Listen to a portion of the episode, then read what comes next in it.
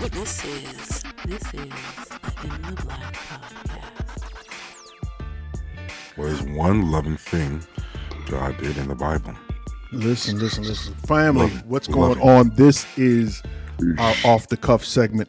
Big O El Kabong Crush. Yes. Uh, we want to once again thank you guys for taking the opportunity to join us for having these conversations. yes, indeed. Uh, and we've got uh, we've got some interesting ones for you guys tonight. Um, once again, just want to say thank you. Thank you for taking the time out, your patience, your attention, and most importantly, your dollars. You are greatly appreciated and loved. We cannot stress that enough. Um, yeah, so we were just really watching a video actually that we got. One of our listeners sent us um, from TikTok about whether or not men are uh, following the word of God when it comes to relationships and marriage specifically. are setting up women to be harmed in their marriages if their husband thinks that being a godly husband is having power over them. But that's exactly what it means. And when following the Christian religion, men are not in error for thinking in this way because that is what their God is all about power and control, and abuse of that power and control. The entire doctrine is follow my commands or you will be punished. Follow my commands or else you are not worthy of anything good. And if you don't want to follow my commands, then you are evil, a sinner, and deserving of harm. So if God's own people are expected to honor and follow that type of God, how much of a difference do you expect there to be in a godly husband? Nowhere in the Bible does it speak of a healthy partnership between a husband and wife. It does, however, establish roles between a husband and a wife. And 10 times out of 10, the husband's role is the role of power and superiority, while the wife that he paid for like a piece of property is the servant, the inferior, the submissive. And let's not forget, submission was never natural. It was given to Eve as a punishment, a curse. Biblical marriage does not teach compromise, communication, understanding, connection, none of the things that many of us actually want and rightfully expect from love and marriage. So I would say that godly men do mimic God in regards to love. The problem is, their God does not know love. Bell Hooks did a better job teaching us all about love than the Bible ever has. Just like you would with anybody else, don't pay attention to God's words. Pay attention to God's actions. What is one loving thing God did throughout the entire Bible? And before y'all come for me in my comments, yes, I am married, but I would still speak on it even if I. Yeah. So, what do you guys think? You guys, you guys heard the video. You Well- heard what sister had to say. Well- uh, tell me what time it is, dog. Go ahead. I mean, I'm, I'm gonna let the agnostic go first. Go ahead. me? Oh, man. Which one of us? Oh, man. and I, Dude, I was man, like this close to saying I was this close to saying the light skinned one. And I first was like, both of you motherfuckers. Dude, the homie just joined two clubs because I know his club for the for the weed club is still in, in No, listen, right man. now. I, listen, Uh, I, yeah, yeah. joining two clubs now. I mean, uh, Go ahead, Crush. um, but yeah, um, you know this, uh, you know, this is a very interesting uh, perspective, and I'm um, hearing this from women who are, I guess, clearly who, who have uh, announced themselves as Christian. Um, you know, I would uh, only presume that they have some knowledge of uh, the Bible more than I do. Um, the questions that she poses are very interesting, and the perspective that she has on the the literal historical context that the Bible has put the institution of marriage in um, does appear to favor a very patriarchal uh, and uh, submissive structure. Um, you know, this is also something that can be levied against other religions. One that I actually have a little more respect for, I guess, because of the historical connection to our people. You know, uh, when I'm talking about, I'm referring to Islam, of course. Islam. Yeah. Uh, you know, I, I, I, have, I have a tremendous respect for Islam. I have dear friends in that faith for many for many decades, and um, I uh, I have seen the uh, the benefits of it, but also the clear. But you know, they've also demonstrated the uh, you know some of the flaws that I see in most religions when it comes to uh, you know the regards for um, you know the, you know regards for you know certain structures within society. Just to be more specific um and, you know this argument kind of reinforces the idea that i have always held that you know the bible is a is a historical construct um you know one that is framed within the uh, th- within a theory of cosmic awareness in my you know in my estimation, and then applying that to human civilization, um, which is fine and dandy, but a little arrogant. Um, this uh, and this kind of affirms that in a lot of ways to me. You know, um, I do find it, it- but you know, at the same time, I, I mean, I guess I would have to, I, I would love to uh, refer to more professional and more uh, well-read theologians than myself. You know, if she is completely accurate in her estimation that you know the entity of God is presented in the Bible that has not demonstrated any loving actions throughout that throughout that text and all versions of it, I would find that very unusual. Yeah. Considering I, mm. I remember in Catholic school how much of a loving God he's supposed to be for me Sure. And Sure. everyone in my life. He's he's a loving guy. He's definitely a loving and and I guess I well I guess again I would I would love to include a much more well-read theologian than myself and, and and the thing is I have encountered some some very interesting intellectuals in, in that in that regard where they do take a critical look at their own faith. You Yeah. know, rather than So- drink rather than drink everything up. But please, go ahead. The, the, the issue that I have with the clip is the fact that I think it is uh, dangerous. I think it's dangerous from hmm. the standpoint of anytime you post uh, so called new information or information that other people do not have, particularly around religion, hmm. sexuality, or Yeah. money, hmm. you should be forced to share your credentials. You should be forced to share something about your background so mm-hmm. people don't look at this clip as authority.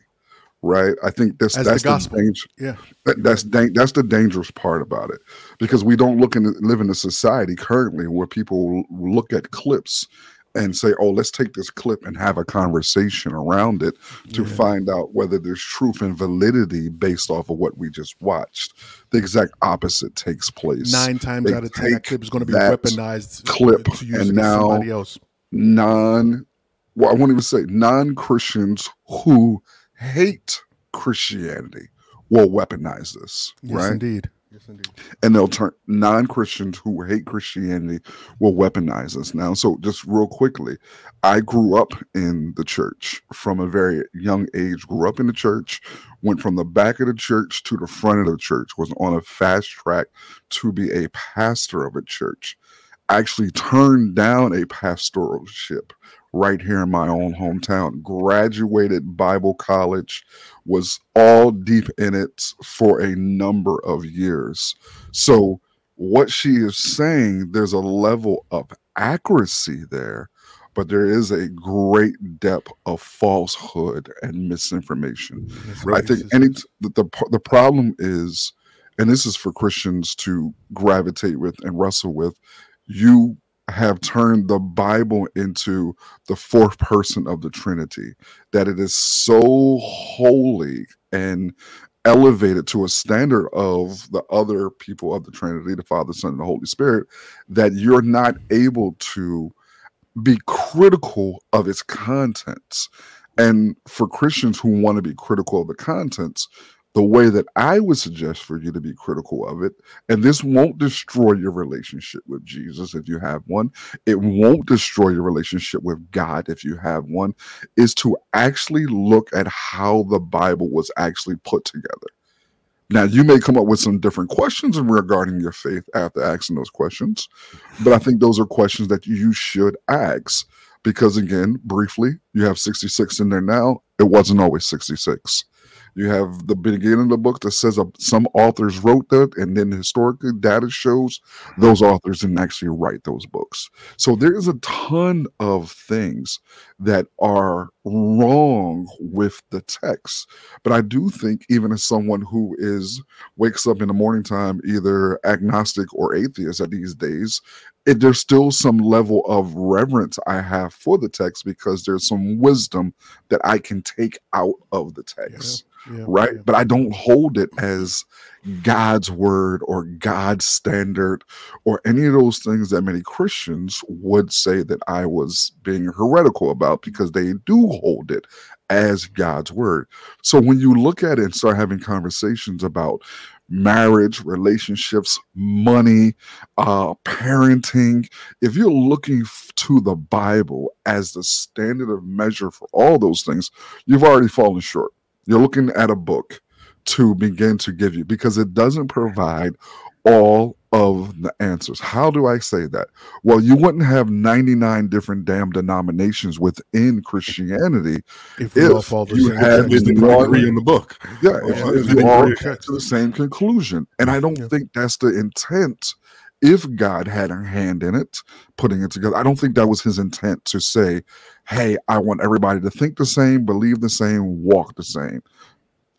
It- and There's that some people that would argue with you about that, man. Of There's some course. people that would argue about People would argue me about care. all of this, and I would Yeah, love yeah. to have those discussions. but I think when it yeah, comes yeah. to the marriage component, I do think westernized Christianity can be wildly oppressive in all of its relationships. in all relationships. facets, yeah, Definitely. in all Right, facets. whether whether it's marriage or whether it's parenting, because yeah, also child in the. Bible it tells you that you should be harming your kids in order to get. But there's then there's hermeneutics, then there's you know that's the- but that's exegeting, the- eisegeting the text. You just but, but can't. that's, I think that's part of the problem, though, man. That's that's Right. part of the problem. I think that the, what we tend to do, especially in a westernized Christianity, is that we pick and choose. We we parse the Bible in such a way to use it when it to make it applicable to what we want to use it for. Yeah, Right. And we catch that very, very often. I won't say that she's incorrect in terms of how the structure gets broken down in the Bible, but the Bible does simplify a relationship, a marriage between a man and a woman. And the definition or the simplification of that is that it's about love. And if you love yourself, you would not harm yourself. Sure. And the Bible says you should love your wife the way you love your body. You would never harm your body. You would never mistreat your body. Whether to put things into whether you would never you would never do anything that would harm or unprotect your body. But stop- stop the right there, though. You should love your you you can read that knowing that there's a difference between testaments. That is a difference between the old testament and the new testament. Because in the new testament which you just quoted gives you a completely different perspective different of marriage perspective of what the, than in the old testament because in the and- old and- testament it and gives you thank a you. I'm glad. I'm glad that you. I'm, I'm glad that you said that. I think that part of my, I don't want to say beef because everyone's entitled to the way they think, but I think one of the most spot on things that you said was that we need to first start asking for the credentials of these people to just show up and start making these videos. That's number one. But then number two is that she took the Bible in its entirety, right? Which are two portions, the Old and the New Testament. Who uses the Old Testament? Jewish people use the Jewish Old people. Testament. sure Even if you want to say that the Bible is is flawed, is whatever the case is, sure the the Quran is then the Bible 2.0. They've taken bits and pieces from these same martyrs, these same figures, and they've pieced it together and created something else from it. So if that's the case, then she should be lambasting all other religion. I think that's probably my probably maybe a, a, a petty gripe, but a gripe nonetheless. That's that's how I felt about it. It's like, okay, you said that this is um because they are following a Christian God. yeah This is and I supposed to be one God that everybody's like. he's like I- these I same mean, rules for everybody. this this, right? this, I'll never this forget the phrase secondary but necessary. yeah, this topic can go hours. Uh, Yeah, yeah, because there's yeah. a ton to unpack. Yeah, but I would suggest for the listener who is, I'm assuming they have some interest in this topic. oh yeah, If you do have some interest in this topic, again, you can DM Sean because you may be scared to DM me. I understand, but I will send you materials. I will send you book references on how to read the Bible. How, biblical.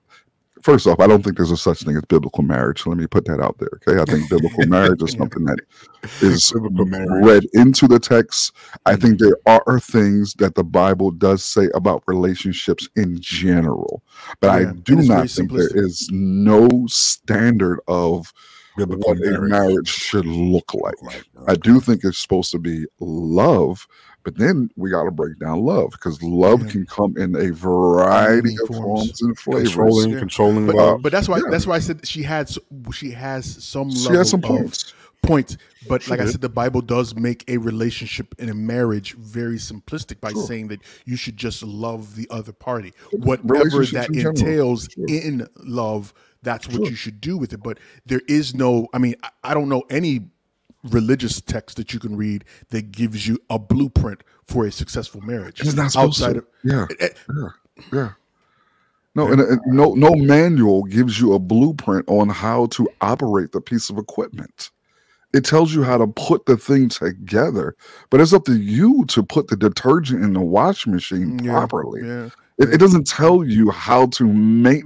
It's just like it's it's a manual. If that's the, Yeah. the metaphor you want to use, it's a manual, yeah. and you can take with it what you want to. I, I just think, I think Christianity is under the gun in this country, particularly in America. I think it's under the gun in black communities. Wow, wow, Under- wow, wow. You sound a real right wing right now, my guy. You said Why? should I call Come Tucker? on, no, Let on, Tucker right Carlson real wingers. quick. But no, right? No, right got- wingers Hold up, actually. Jason Whitlock's calling me. no. Hold up, let me see. Jason. No, don't, don't do it. Don't do that. What the fuck? That's oh, hey, that is wildly oh, unfair. Listen, oh, I'm not. No, No, no, I'm no, no, listen. listen. I'm not. I'm not. Listen. Listen. Listen.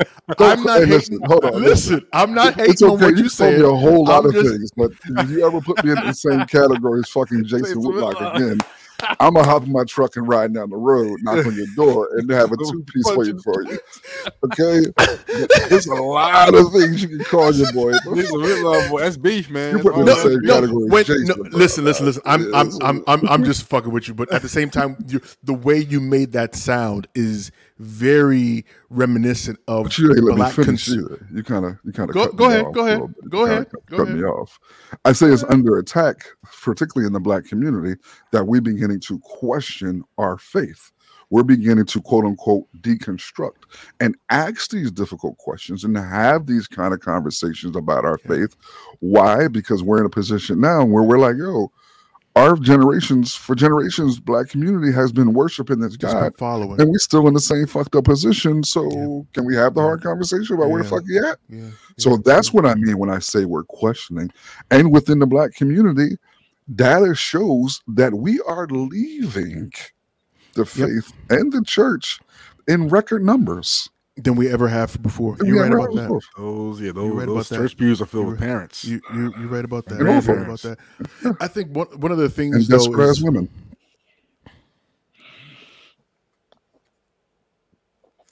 Okay. they're looking for they're looking for a biblical husband. Let's like let's- They're looking for a biblical husband when they need a devil dick, is what they need. what? God damn it. Oh my God! The, uh, like thirty percent of the audience just clutched their pearls. I don't. like I said, we just we tend to weaponize the Bible in many different Yes, ways, and I indeed. think that Yes, part of the part of the dilemma ultimately becomes that when you start to ask these questions, many Christians, Black conservatives, will be like, a, it's a rough world out there. "Oh man, you're you're better you're going to hell." They call you. They they give you they give you nothing but trouble, man. And you know, Yeah. th- to be honest with you, like I said, I have my. I've been having my debates, my questions, my relationship. I won't say it's fractured, but we're having, me and God are having, we're, we're not on good terms right now, right? Hmm. But I would think that any religion that is, any religion that is so feeble that asking questions would ruin it is not something that I would want to be part of anyway. That just the mere One day we'll talk questions. about how No. questioning God destroys black families. And, We'll have that know, conversation. And it's, it's, it's Because, funny, it's bro. like I've been on the outside looking in, you know, looking through the for- window for a little while now. you know, for for something for something that is supposed to be so centered on that's that's supposed to be centered around love. Um, when critical thought is attached, the only thing that comes out is fear. Yeah, yeah, Mm, mm, mm, yeah. And I'm reading And a phenomenal and book I, I don't now. I don't think I don't think your your your God would want you to be fearful of religion. would, would not would not want to be fearful of the truth or to be fearful of knowledge or to be fearful of deeper thought. I Yeah, don't, and, yeah. and, I, and I don't- that's not a God that I would want. That I don't would- think it's God that would- does that. that that would impede me. That would impede my progress as Yeah. a human being. I think that's You know, ma- I and- think and- man's and image but that's of my God beef. is what's fucked God up more than anything else. Like no, I don't want any excuses. put in place Right. to impede my or my people's progress in this world. As Yeah. soon as I get a whiff of that, I'm out. Yeah. Mm. And I got mm, too mm, much. I got too many whiffs. It starts stinking. Yeah. Dude, I- mhm, listen, Starts I stinking every time I everywhere I went. We, we gonna be on we gonna be on the agnostic side for a long time because Listen, listen, listen, Islam, listen. Buddha, Yeah, Don't- Don't, don't- don't, whatever don't, religion you don't, pick don't make up. excuses and get all done fucked us up and- somehow. and, uh, you know, on some on some on some on some new sh- on, on some new weak shit about the shit. Nah, Because we can Not- talk not about nemesis. Muhammad, we can talk about. In fact, we can talk about Farrakhan. Yeah. I don't know if y'all want to. I, I mean, I'm sorry. I- I- we're trying to gain. We're trying to gain listeners. You're here trying to ruin shit. I mean, like, I mean, Listen, look, listen, listen. Farrakhan's the only kind of, I mean, the king of half measures. well, well any- speaking Or, of marriage, yet, the king of quarter measures. Speaking of marriage, okay. Speaking of marriage, My man has been able to keep his hair. That's the one thing I will give him. I, I, don't. yeah, I, I, I, don't give, know. I give him a lot of credit. I mean, he got that don't know what conk. he's doing. That Well, conk. And, is, and the uh, Beijing has been working, my guy. The he got Beijing's been that working. best Beijing. Nah, man, brother. he's just Yes, being indeed, part yes, of the light indeed. skinned nation. Probably like skin. Shit. Let me West Indians. listen. Stupid. Stupid. Shut the fuck up. Hey, speaking of My marriage, dad, right? hair my dad's hair was down here. No! when he- Oh, we're going to talk about marriage? Okay, let's do it. Listen, speaking speaking speaking of Oh, marriage, right? People have been jumping in my DMs and saying to me, Oh, they want my number?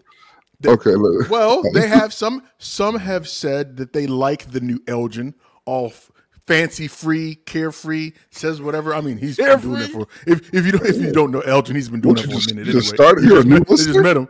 Listen, they, Wait till I they start like talking this, about Obama again. Go ahead. this this non Man, like we this go to BoyCon this year, non-inhibited it's gonna be this a whole non-inhibited but they like this non-inhibited version of Elgin Well, I as well, appreciate right? y'all. I So appreciate somebody sent me a link and uh, told me I should pass this your way, Elgin. Okay, It's, here it's, we go. It's called it's Audition called tapes. FetLife. oh no, no, I already know about. I already know about FetLife. So he's so, so someone passed this to me and said L is on it and let me make sure I get Oh, oh, what the fuck you mean? I'm on it. No, I want to make sure that shut, the fuck up. Oh, oh, is there a pause there? Can I pause? Is it Is Elgin- homophobic? Pause. Pause, I guess. Whatever. Said Elgin appears to be on an excursion for free freedom in his sexuality. Please make sure he gets this link. I had Oh, not man, I think that I had not heard a never- misappropriation of my position, but I I had appreciate never heard of FetLife prior Vet to life is short for fetish life. Oh, Whatever sexual thing Kink. that you and I don't use that derogatory. not even just kink though. Anything that you like sexually, Mm. you can find on this particular website. And I when I say anything, anything you can find on that website. But I appreciate the listeners sharing that. Uh, and it's it's not just the sexuality component because I don't think I've ever had that many sexual hangups.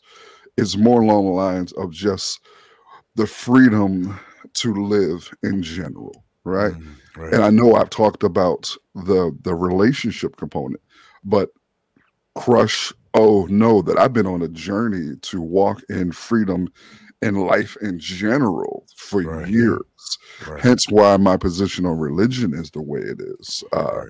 so this is not just you know me trying to get my freak on because y'all handing out pussy like free cheese out this motherfucker. So it's not like I gotta do something magical for that shit. It's just Nah, nah, nah. you know just I mean, I I see where you're coming from, man. I mean, yeah, I, I. I mean, I, I knew I know a couple of guys who have definitely rationalized their bachelorhood um, at, at different stages in their life. Um, you know, some had a lot of them had really, um, really rational and grounded reasons for where they were, and you know, and usually there was a relationship in the past that was around for like eight, nine years Man, I and think and then you know they they move on from these situations and they have a real. It's not they want to be a dog or anything, but they no, don't see the- no, they no. don't see themselves. They don't see themselves putting themselves in that in that marriage frame of mind. They they wouldn't mind a committed relationship, but they're not putting themselves under any pressure for it. Nope. So it looks a little weird to, to a lot Yeah. of people. You see these guys getting older and stuff, and you see them with Yeah. a woman, real nice lady too, and then all of a sudden she's gone. And Yeah. but but there, but I know a few guys who kind of really, you know, you know, kind of kind of settled into that, and. I, I don't expect them to ever, you know, get married again. and that's and that's No, cool. I don't think you that's. know? And I You think know, the thing for me is that I just am looking to exercise a level of freedom for me and whoever I'm with. Right. Right. I don't want it to be any fucking thing that's going to expectations for marriage and all keep that. them from allow me getting and experiencing them their full self. Right. Interesting. uh, I, I don't I don't want that. I want us to be able to communicate and have conversations.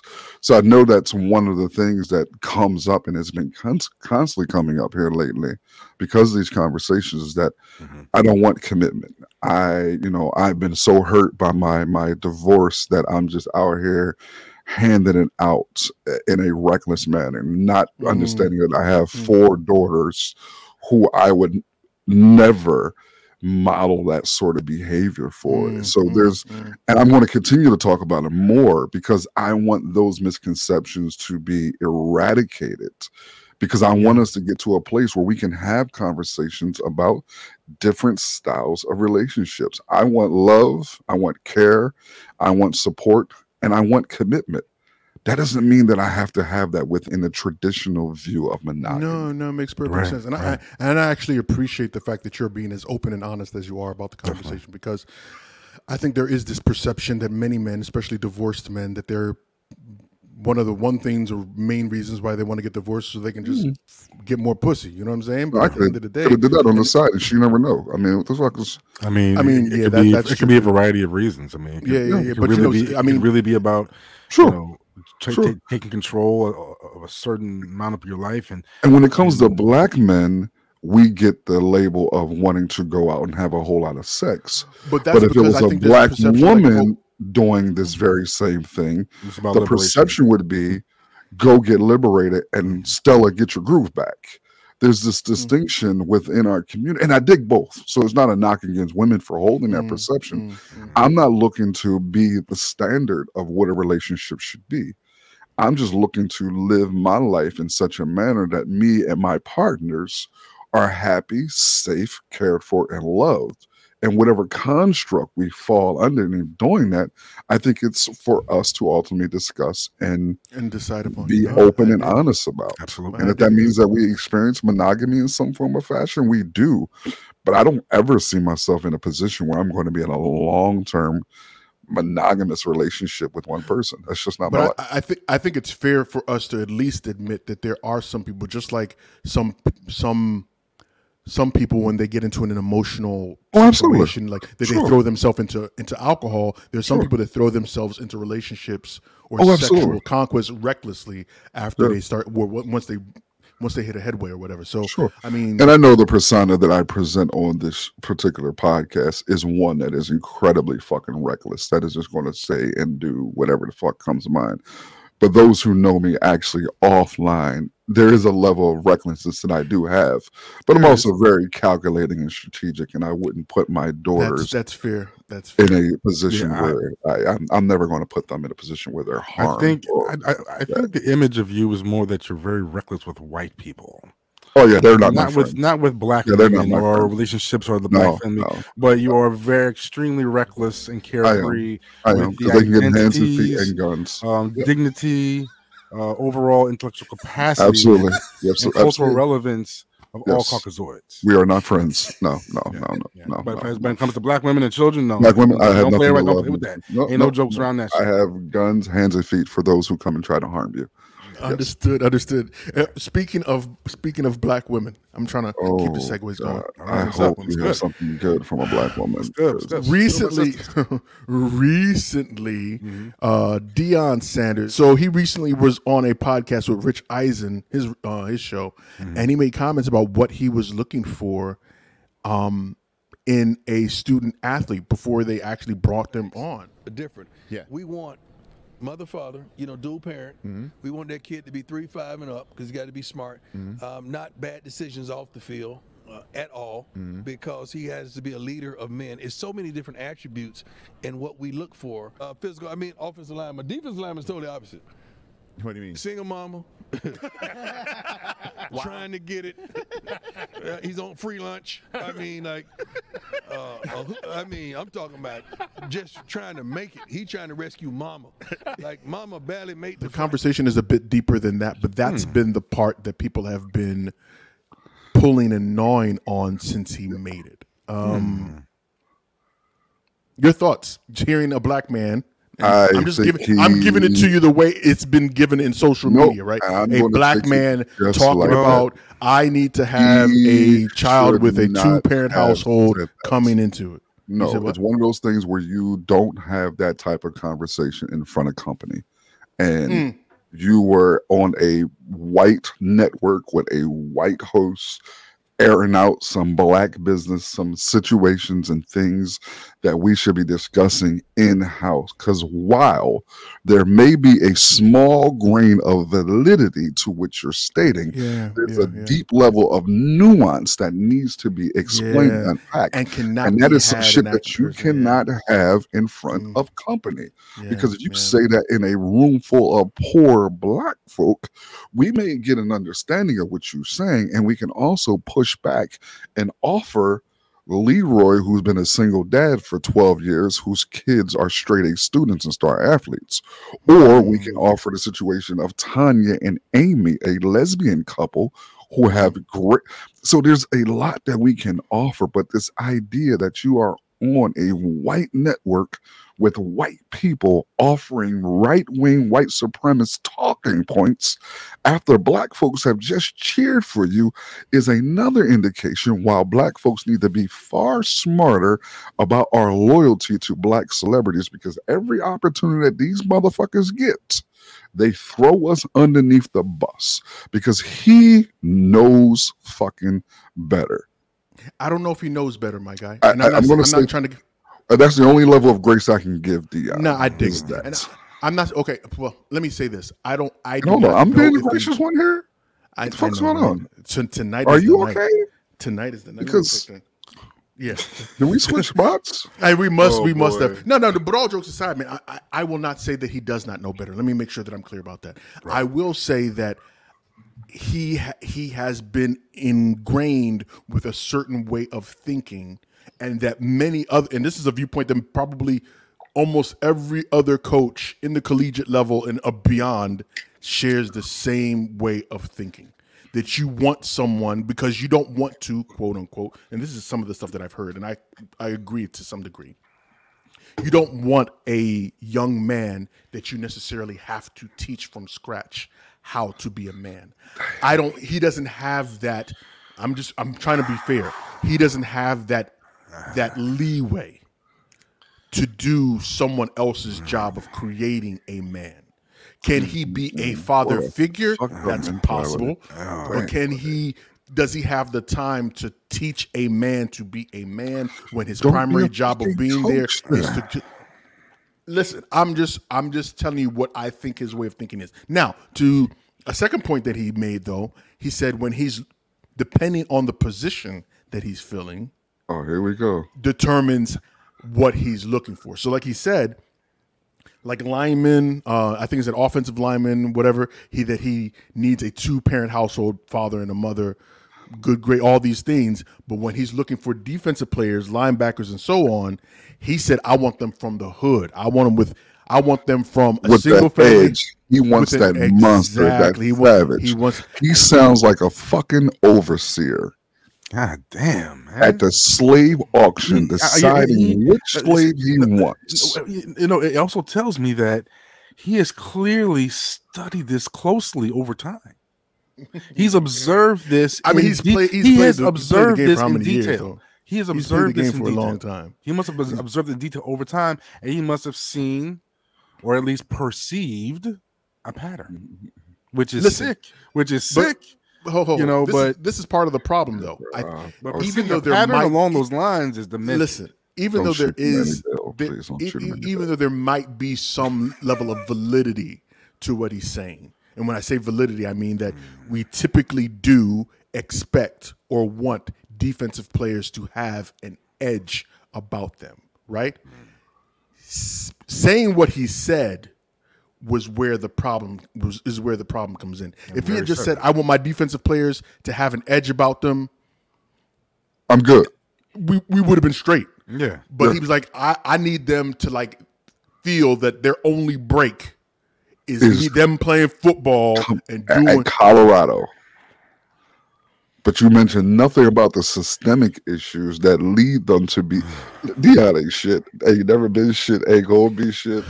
But I think one of the biggest things that, I, that got me though is honestly no. I mean, we should we could two things can be true at the same time. We No, can cheer for what this the dude situation. did You know, previously. No, I'm- listen, ca- I'm talking about cheering for him that brother, previously or whatever, He's like him doing good things where he was before, and him being a fuck up now. We can have those conversations. I think we can compartment. I think we can compartmentalize those things, right? But I think the problem ends up becoming that so many people put so much weight into what he said. Like every single Twitter blast, every single social media post that I saw said how disappointed they were in Deion for saying. And I'm thinking to myself, I don't know what lofty goals you had of Deion in the first place that made you be like, yeah, this is disappointing. This this is a man who has always shown you who he was. Always. it- he's I mean, and he's a human being. He's filled with flaws. So you're going to see shit like this pop up occasionally, but mm-hmm. like to give him all this like, wow, I'm so disappointed. It hurts my heart. I'm like, dude, mm. you got a lot. It was the same thing when he solved. left Jackson State. It was just like y'all were so upset with this dude who has been in this particular class state for years. Like he's not. I, I don't know. I just think that within the black community, we are suffering from having a healthy, critical class analysis of our so-called heroes and celebrities, and they keep fucking us in the ass. Pause. Pause. I don't know. I want to be clear from don't, I don't know if he. I don't know if he I'm wants to pause. homosexual brother. I don't, I don't know if if I, yeah, yeah, yeah, I do. I want to. If it's okay for me to pause in that case, I don't want. no, I ain't listen. I, All right. Speaking of colleges, I see my segues. I'm, I'm, I'm trying. I'm trying to create a pattern. Speaking of all colleges, right, uh, Don Lime. whatever. Speaking of colleges, I know that there's been. Well, hold on. Before we do all of that, because this is the meat potatoes of the show. Welcome, welcome, welcome. What's up? What's up? What is up? Back once again. It is the Incredible in the Black podcast. And in case you weren't aware, this is a podcast dedicated to covering the current events and social issues going on in your black world and covering it all from the perspective of three grown ass men who know when you stay ready, you don't have to get ready. I am your host, Big O, Mr. in the Black himself, but you know I can never do this alone. Let me introduce the rest of my college education board. Crush, say what's up. Uh, good evening, uh, students. Uh, wake the fuck up. El Kabong, say what's up, man. What's happening? What's happening, family? To all you doubt. good students, I hope your mom's in the lobby. Ready to bring it and if you're checking this out on YouTube, make sure you finesse that thumbs up button, hit that red subscribe, Boom. hit that red subscribe so you don't miss out on the next video. Oh, boy. And make sure you follow us across social media at In the Black PDCST on Facebook, Twitter, and on Instagram. But if you want to become part of the family, come on over to our Patreon where you get behind the scenes clips and all sorts of foolishness that you are not going to be privy to if you just listen to the primary show. You will not regret it. Make sure you come on over and join the family. Now, um, like I said, speaking of speaking of colleges, Crush, I know that there was an article that you saw. Well, there's breaking news in that regard. Yeah, uh, why don't breaking you go ahead and start it off and let us know what's going on, man? Um, well, uh, yes, there was some breaking news that a white student has sued Howard University for racial discrimination.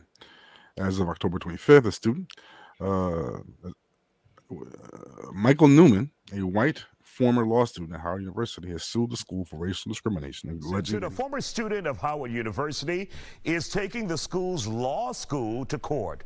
The plaintiff, Michael Newman, is asking for $2 million in damages for his alleged pain, suffering, and emotional anguish. Newman, a white man, attended the law school from 2020 until he got expelled in 2022. He says he became a target for discrimination following his comments in a group chat with other students. After showing a picture of a slave's beaten and bruised back, he said, But what did the slave do? Newman says he repeatedly apologized. He also says he faced hostility on campus, with students calling him Mayo King and White Panther. In a statement, the school says the school is prepared to vigorously defend itself in this lawsuit as the claims provide a one sided and self serving narrative of the events leading to the end of the students' enrollment at the university. behind the lawsuit started pretty normal, but as they got into his uh, his history with the school, uh, they found uh, some difficulties he was having with his classmates. Um, certain certain comments he made uh, that uh, made his uh, made his motivations at the, uh, at the institution uh, suspicious, to say the least. Um, and uh, you know there were things found on his prior Twitter feed that were definitely more than questionable. Um, of course, you know you know the situation um you know i'm not sure the, the school's already issued a statement saying they're going to of course respond to this and they're ready to you know, vigorously defend themselves um but as more details of the case uh, began to uh reveal themselves uh it, needless to say um there will be some absurdities to follow soon enough. Um i definitely rolled my eyes more than a few times um because this gentleman you know did things and one thing that one thing that stood out to me was that he purported that he was going through depression and stress and everything. I said bro this is law school. That's every day in law school. But he went on to then proceed to do things against school policy. Like things that you just don't do. Um, but you know, uh, and he, he's actually suing the school under the Civil Rights Act of 1964, alleging the school discriminated against him and treated him differently because he was white. And he also wants damages for being kicked out of a group chat. Gentlemen, go. Man, fuck this dude. Uh, fuck this dude. Listen, I, I would need to call your boy up. You can you can put me on the board just for 24 hours.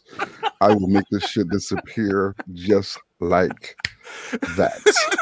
Don't say that, man. You don't want you don't you don't want nobody using this shit against you later on, man. This will Oh, Let me. incriminate you. Don't do I, all I said, make Oh, the shit disappear. I didn't say make Listen, the man disappear. if if, if they use, if they using if they using rap lyrics of the lock dudes No, no, no, up, no. you better No, you better be seriously. careful. Oh no, you, I know, you're not gonna you know you're not gonna put you're not gonna post a picture of enslaved of, of, of wounded enslaved people and talk about oh but what did he do the day before? No, you're not doing that. No, no, no. But really, though, sincerely, fuck this, fuck this dude. Uh, he has dubious and evil and heinous intention behind this lawsuit. This lawsuit is not based off of legitimate discriminatory practices at the hands of black staff and black students at this particular Mm-hmm. school. He is at this school literally to cause a ruckus and to make a name for himself and to be antagonistic. This is Mm-hmm. on some uh, right wing Planters. white supremacists. Mm-hmm. I'm going to be a disruptor to rally people around a cause.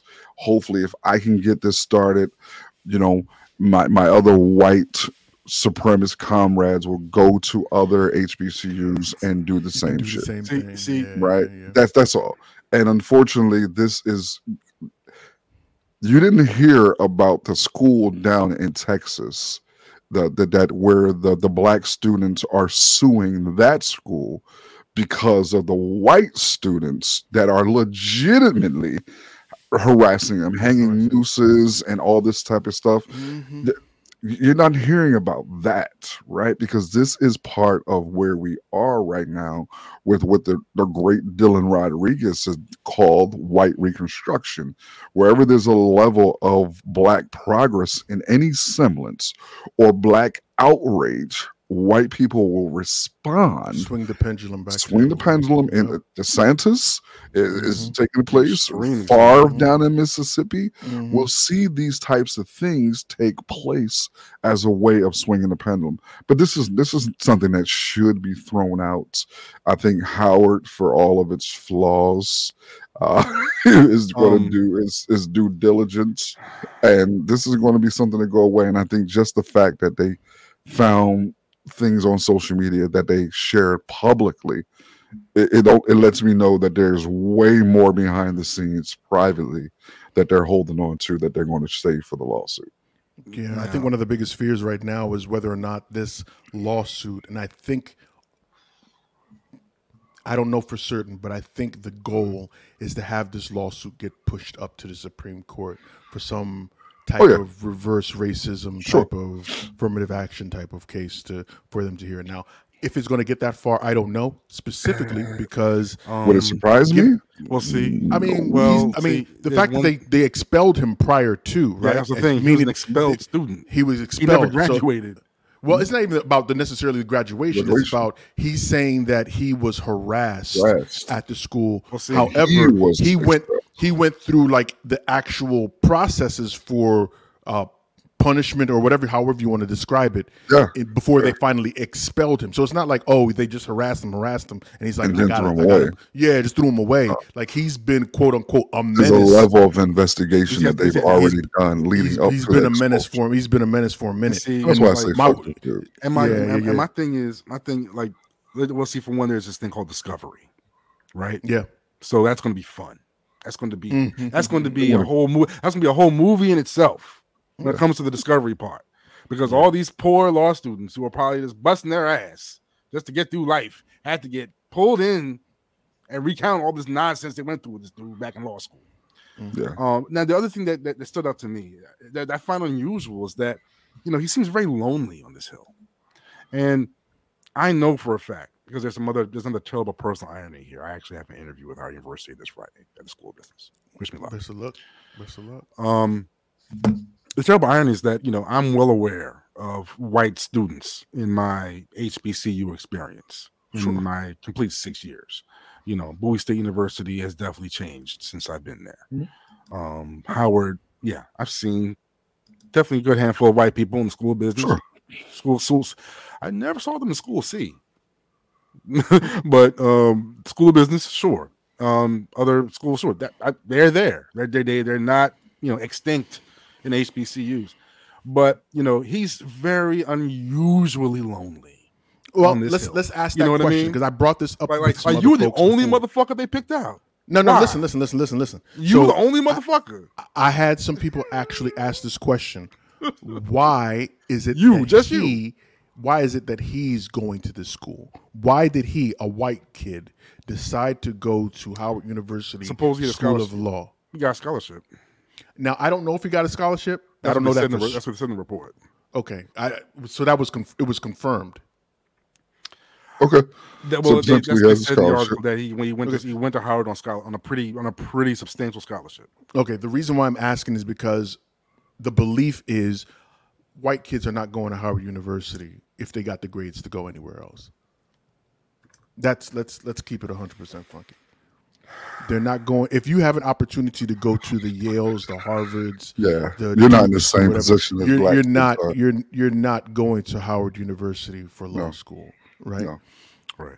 So, I mean, it like to L's point, it kind of feels like I don't want to say all of it's premeditated, but it feels like it's premeditated, my guy. Definitely is. Like, like you went to the school specifically just to be Just to be an antagonistic. just to be an Yeah, asshole. off- yeah, off Might be a might be a plant, a weak Yeah, plant. you could have you could have been an asshole online. Yeah, with, with a yeah, big Twitter yeah. account. You I gotta mean, I would, I do would this. still be an safe for asshole on that. that Twitter account. Talking about that was Like, you, ironic. you stupid for this shit. Yeah, I put an iron. But this is what this again. I, I I this is what white folks are. They have, and I don't even like to use the term privilege, but I'll use it in this context.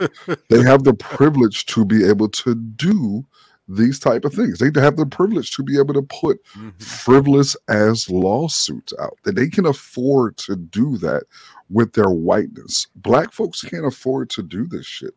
We can't.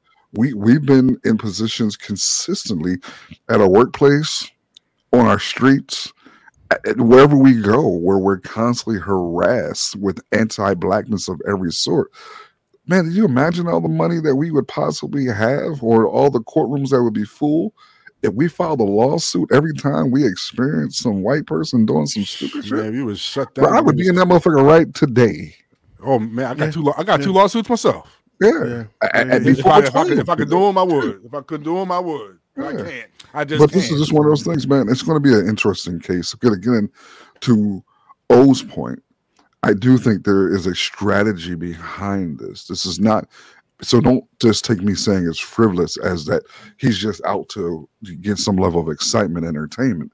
I do think they get off on this type of shit in many ways, but I also think there's a level of strategy behind it that he knows that if he can get this kicked up to the Supreme Court, but you get it to the Supreme Court, it's a crapshoot at that point in time, my man. At the at the very at the very least, it's a get that crapshoot, and Right, it's a given given the makeup crapshoot. of the Supreme Court, it, it looks like he would win it.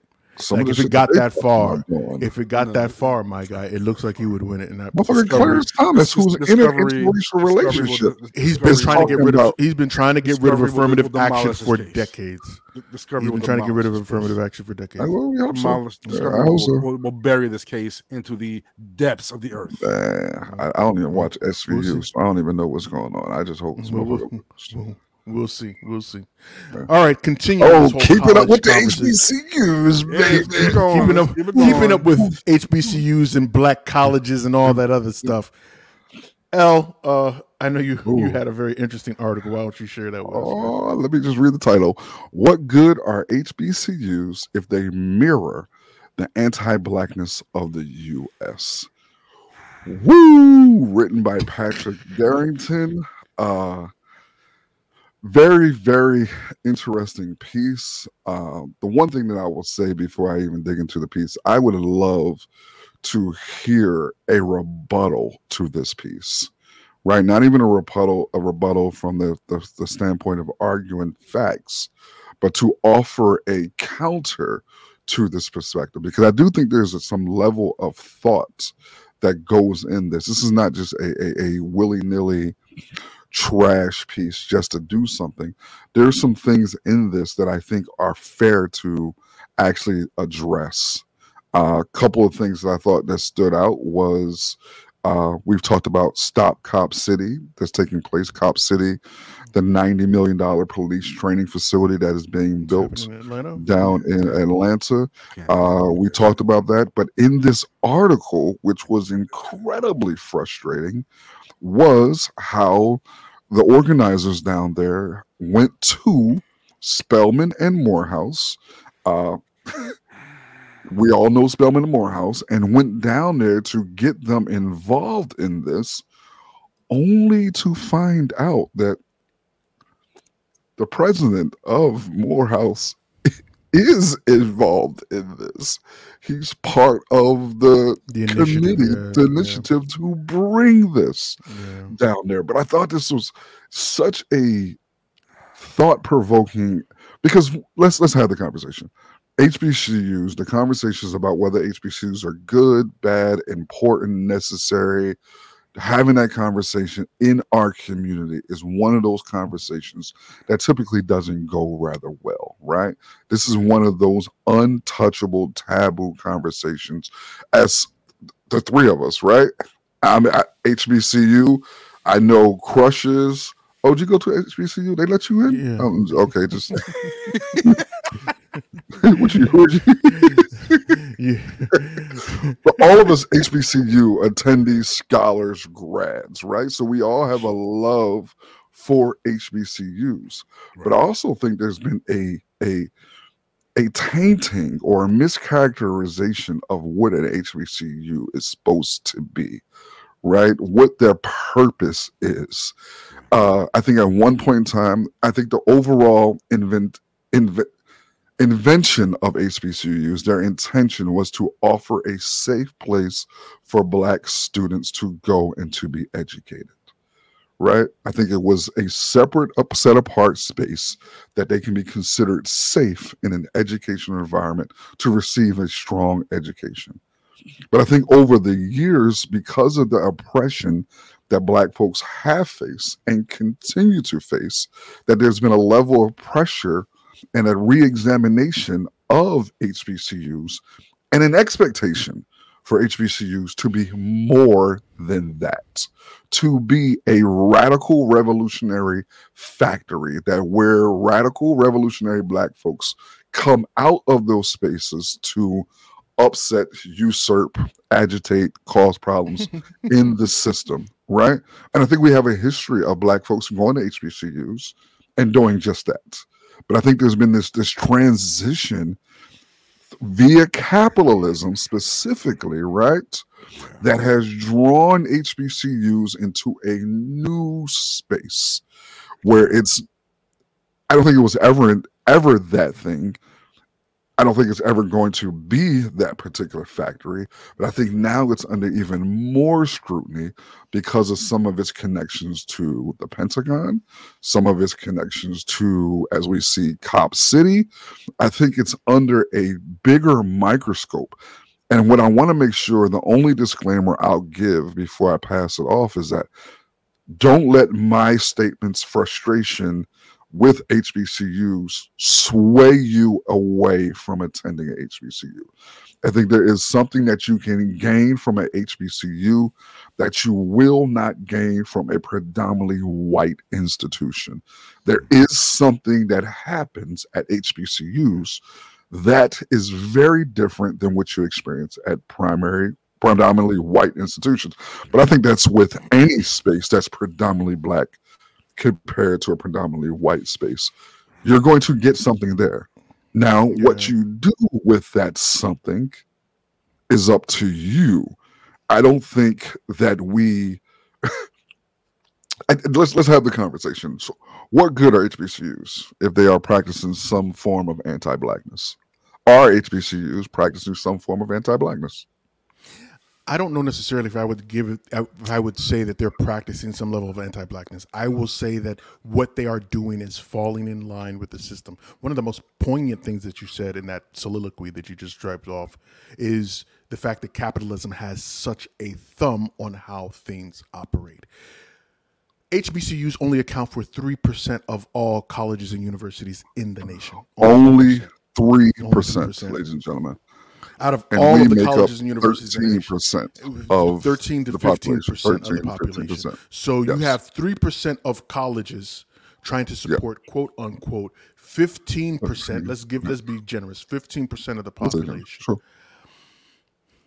It the math doesn't math well. No, why? Because, because the PW because PWIs Dominate. are a choice. True. Plain and simple. They are a choice. So you find in many cases a lot of these HBCUs are damn near in some places in some colleges now H, some uh, HBCUs the population the student body population is 40% white if I had told you that ten years ago, or during the Cosby Show, or during fucking a different world, you yeah, would have 90s, never. Yeah, you would have never. That was, nearly, that was nearly impossible to see in the nineties. But but now there are some HBCUs, particularly in the South, where their student body population is damn near forty percent of the po- white people have forty percent of the population. Why? Because tell them why they need they need money. They need money. We're accepting and pulling mm-hmm. everybody in. I don't care. I mean, let's.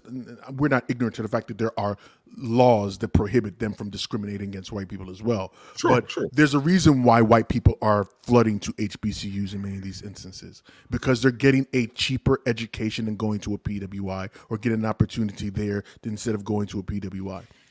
So then, and what do these de- what do these desperate HBCUs do? You end up finding folks like the um, uh, what's, what's, Sure. Uh, yeah, we ain't gotta say his name. We we we talk yeah, about. Yeah, we end up we end up find we end up finding folks like him that need that know that they need to butter their bread with the right people so that they're held in good graces and they can continue to get money because endowments, all of these things, HBCUs are suffering left and right. Yeah. So, like I said, I don't know necessarily if they're practicing anti-white practices or if they're falling in line because of a need of survival. Those could, and I'm not ignorant to the fact that those could possibly be one and the same, but sure. I don't outrightly say that it's because they they want to practice anti-blackness. But go ahead, Crush. Yeah, I mean, I'll definitely say that HBCUs have been um, under increasing uh, financial pressure since the late '90s, um, going into the 2000s. You know, they're also dealing with you know, the idea that they're producing citizens that are also productive alumni. Um, I can count myself as one of them, ironically enough. Um, you know, this uh, this uh, this uh, this support of uh, Cop City is uh, from Morehouse man. to Spelman is um yeah, talk, I mean talk talk about caving in. You know, mm. it's about caving into the pressure. And you know, I have a weird feeling, you know, that they really, you know, that that, that I, I have I have a grimy feeling about. I keep thinking pipeline. I, I, I have a sick nightmare of, are you giving them a pipeline? You know what I'm saying? Of of of of mm. of, of you know, black cops. Sure. All right, let You me know, ask you guys. Let me ask I you guys mean, a I question. mean, I mean, am I am I am I simplifying things too much here? No, I don't think you're I simplifying don't, it. think, I don't think so. But let, let me let me ask you guys the question then. Do you agree that the necessity for HBCUs has changed from back in the 60s and 70s to current day? I don't think the necessity has changed. I think in defining the necessity, we should define what they're going to, what our expectations are, right? I think the biggest issue here with this is our expectations of HBCUs are wildly unfair and Hmm. holding them to a standard that doesn't it demonstrates that we have not been critical in our analysis of who they were and who they are. And I think it's the same thing when it comes to black celebrities and black entertainers. We- Expound on what you mean by that. Uh, who, So- so who HBCUs are and who they were, or whatever. Go ahead. HBCUs are not a place that is designed to cultivate, create, maintain, sustain, and export black radicals and revolutionaries to usurp the system and to fight oppression. Are you They saying that it was never that? No, I don't. I'm saying that I don't believe that their intention was ever to be that thing. I'll say that it, what It it, didn't was, mind it, being the it- stage. it didn't mind Being being, the the That was thing not that the put that out. But I don't think that was their intention that they put out to be that particular machine. I think mm-hmm. that machine became that because of the times that they were in. It was impossible Fair. not to be Fair. a radical, predominantly overwhelming black space Seventies, yeah. in the 60s, right? You, you, you couldn't But- be that. You had to be. But do I think that's what it is now? No. And I think we can demonstrate that by the way HBCUs are aligning themselves with capitalist monsters who are directly involved in our death and oppression. Okay, right? It's not me- just Let me throw this. Let me throw this at you then. I think part of that is that I think one of the things that anybody that runs an HBCU or has a vision in an HBCU would say is that their primary job is to prepare young minds for the future, for tomorrow, right? And currently, we are in a global economy. That radicalism is not going to necessarily amount to anything in a global economy.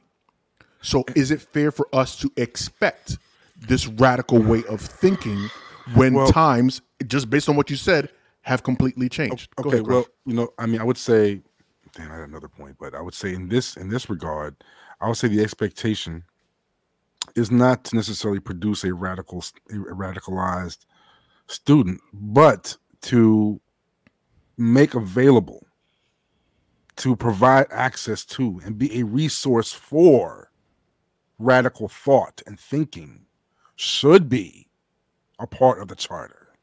Hmm. If you're intending to be a historically black college and university, if you want to refer to history and inform and educate not just young minds, but young black minds, inform them fully, round them out with reality, round them in reality, not just producing entrepreneurs, which seems to be their their which seems to be Howard's primary goal for the last fucking twenty years Sure. to the much to their fucking detriment.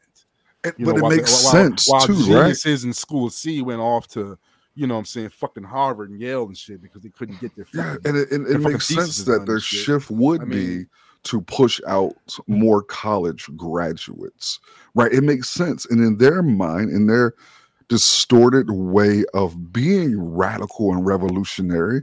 They believe that pushing out black scholars with degrees will allow them to get a good job, to have a safe family, you know, to to live the American dream and to be quote unquote safe. So, in their estimation, which I think is erroneous and horrible, they feel like that is the right way to fight. That they, but but again, that that's part of my own politics seeping into this conversation. To be fair, Glad you can recognize uh, but I don't think I don't think that's what they're designed to do. And I think the problem is not only that that's not they're not designed to do that, but our expectation of what they're supposed to be doing. So when I read this article, while I think it has great points, my question would be to the author it would be is that their intention? Is that their design to do that? Mm. Are we expecting them to be something and to provide something that they can't- never were do it. cultivated, designed to provide? I provide? dig it. I I dig mean, it. they they, they happen to question. ha- they happen to contain you know students with radical thoughts who chose to Hmm. take radical action. The school did not inform them to do so. You know, the school did not in well, the school, I guess, by not taking action, enabled it, but they never owned. Well, well, no, they fed off the prestige that it, it produced. I don't know if and they they'll put the- afford they'll put do pi- it. They'll put pictures up and they'll put up the, the, the press clippings and they'll get on the TV. They'll send their their their, their PR people to uh to Fox. You know, Yeah. to, to- to- Man, Channel send your five and kids to shit. HBCU. But, Send I them. mean, send um, them out they'll, there. They'll, they'll, Yeah. they'll suck up the prestige from those students, but Yeah. actually representing a radical platform as a as an educational Hmm. institution, I don't believe that. Yeah, like I'll, I'll imply they. I don't believe that is uh their intended purpose.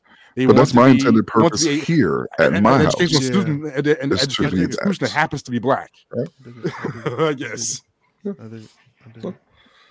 God bless right, right about now is the time when we'd like Sure. to give you little tidbits of news or words of wisdom that you can take with yourself into the week. Crush, what's up, man?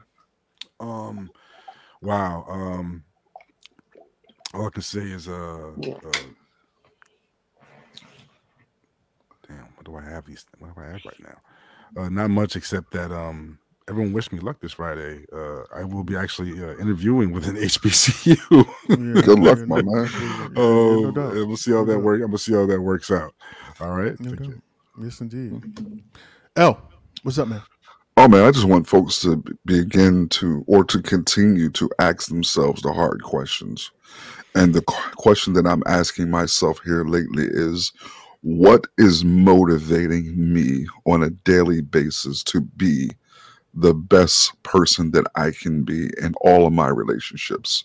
What is my motivation as a father, as a friend, as a brother? What is motivating? Just a warning for motherfuckers who want to actually take on this type of task. Some things are going to be revealed to you that make may, may make you wildly uncomfortable. All right. So just be prepared. And I should offer even a trigger warning here because for me, there's been some things that were revealed in my relationships with people that it was wildly transactional, uh, wildly based off of unfair expectations. Uh, so some relationships have changed and shifted, and some pain and some discomfort have come from that simple question. So y'all be careful. Uh, but I encourage you to ask it. Fuck it. No doubt. No doubt. What's up for me this week actually is very interesting conversations that I had after our last episode when we talked about financial literacy and whether or not we are doing the right things to build the roadblocks for our, our kids and doing general you know to and help building generational wealth. Right. I got a lot of interesting comments, man, making sure that you're yoked to the right one because men and women talking about how they want to do certain things in their life. Let's just why do you always gotta be that dude? you, you gotta be that dude now and shit. You're talking to the wrong dude about yoking to anything yeah, right I know, now. I know, right, right. El That you Capone to the right one because you find right yourself in a part, you find yourself in a partnership with somebody who does not take But that's real though. uh, being yeah to take financial literacy or being financially free as seriously as you do Fiscally responsible. Yeah. And then also just finding finding finding it difficult to seek correct information because once again we see a lot of these financial quote unquote gurus show up on the TikTok and the YouTubes and they're And on just throwing out information.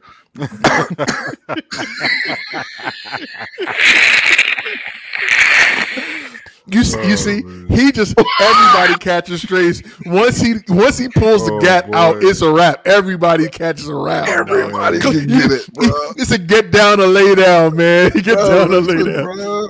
Nah, no, but a lot of folks that you see these dudes that they just pop up out of nowhere and they're not giving you sound financial advice. Not at all. So how to be able to parse that and figure out who's the real and who's not. You know what I mean? So it was a lot of interesting conversations. I really appreciate you guys for reaching out, asking the questions. Keep keep them coming. Let's let's continue to have these conversations. Most Crush, where can folks find you if they want to find you, man? As usual, you can find me on Instagram at the Orange Crush, T H E O R A N G E K R U S H. No doubt. L, where can folks find you if they want to find you, man? y'all not gonna look for me anyway because y'all fucking scared. I, I just tell but I'm gonna give it to you anyway. Because you're you're Mr. Uh, Disgruntled. That's what they know. Oh my god. Yeah, I, I guess. Listen, hug your mama if you need one. Uh, They're gonna tell these folks where they can find you, you asshole. hey, at Elgin Belly on Twitter, man. Holla at me. No doubt. And I'm Big O, Mr. In the Black himself. You can find me on Twitter and on Instagram at MR underscore In the Black. And I want to thank you guys for joining us for another incredible episode of the In the Black podcast. You could have been anywhere else in the world, but you chose to kick it with us. And we appreciate it. Make sure you follow us across social media at In the Black PDCST on Facebook, Twitter, and on Instagram. And like like, like I said before, if you want to join the family, come on over to our Patreon. You won't regret it. But until Please. next time, as always, informed, intelligent, in the In the black. black. Peace. Peace. This is this is the In the Black podcast. In the black, bro. Hands down, one of the best podcasts I ever heard, though. Word. Brethren, what up? I brother Black up here, brethren. Listen. In the Black Podcast, and your lad, it's all facts. He don't like that, then fall back. In the Black Podcast, don't talk trash. You switch fast if you ain't raw, then yo, whack. Informed, intelligent elements, always relevant. Not for the weak and delicate. This is eloquent excellence. We are setting the precedence. Rest of them are excrement. In the Black Podcast, the truth like the testament. Don't know, Black up Hebrew, man, a specialist. So what the podcast broadcast can't mess with this. Like said, them a cheat, who no do it so effortless. I listen, them I learn, when them listen, them I benefit. Reporting current event, everything that is prevalent. This is so exquisite, a scientific experiment. Giving you the news, not views without evidence. Telling you the truth, sentiments without embellishments. Relax, these are the facts, bringing them to your residence, in your house or your tenement. Listen to hear intelligence. Body filled with melanin power that's so unsettling. Brighter than stars, bringing some light back to the desolate. In the black podcast, like your lad, it's all facts. You don't like that, then fall back. In the black podcast, they on top. Who know if watch black up here, chat me can't flop. In the black podcast, like your lad, it's all facts. You don't like that, then fall back. In the black podcast, we outlast the one of them. Can none of them no contrast. This Yeah. Is Just like that though. Yeah, man, that's so black. Mr. The black himself. What up, DJ? Boy Black. this I'm out. this is this this is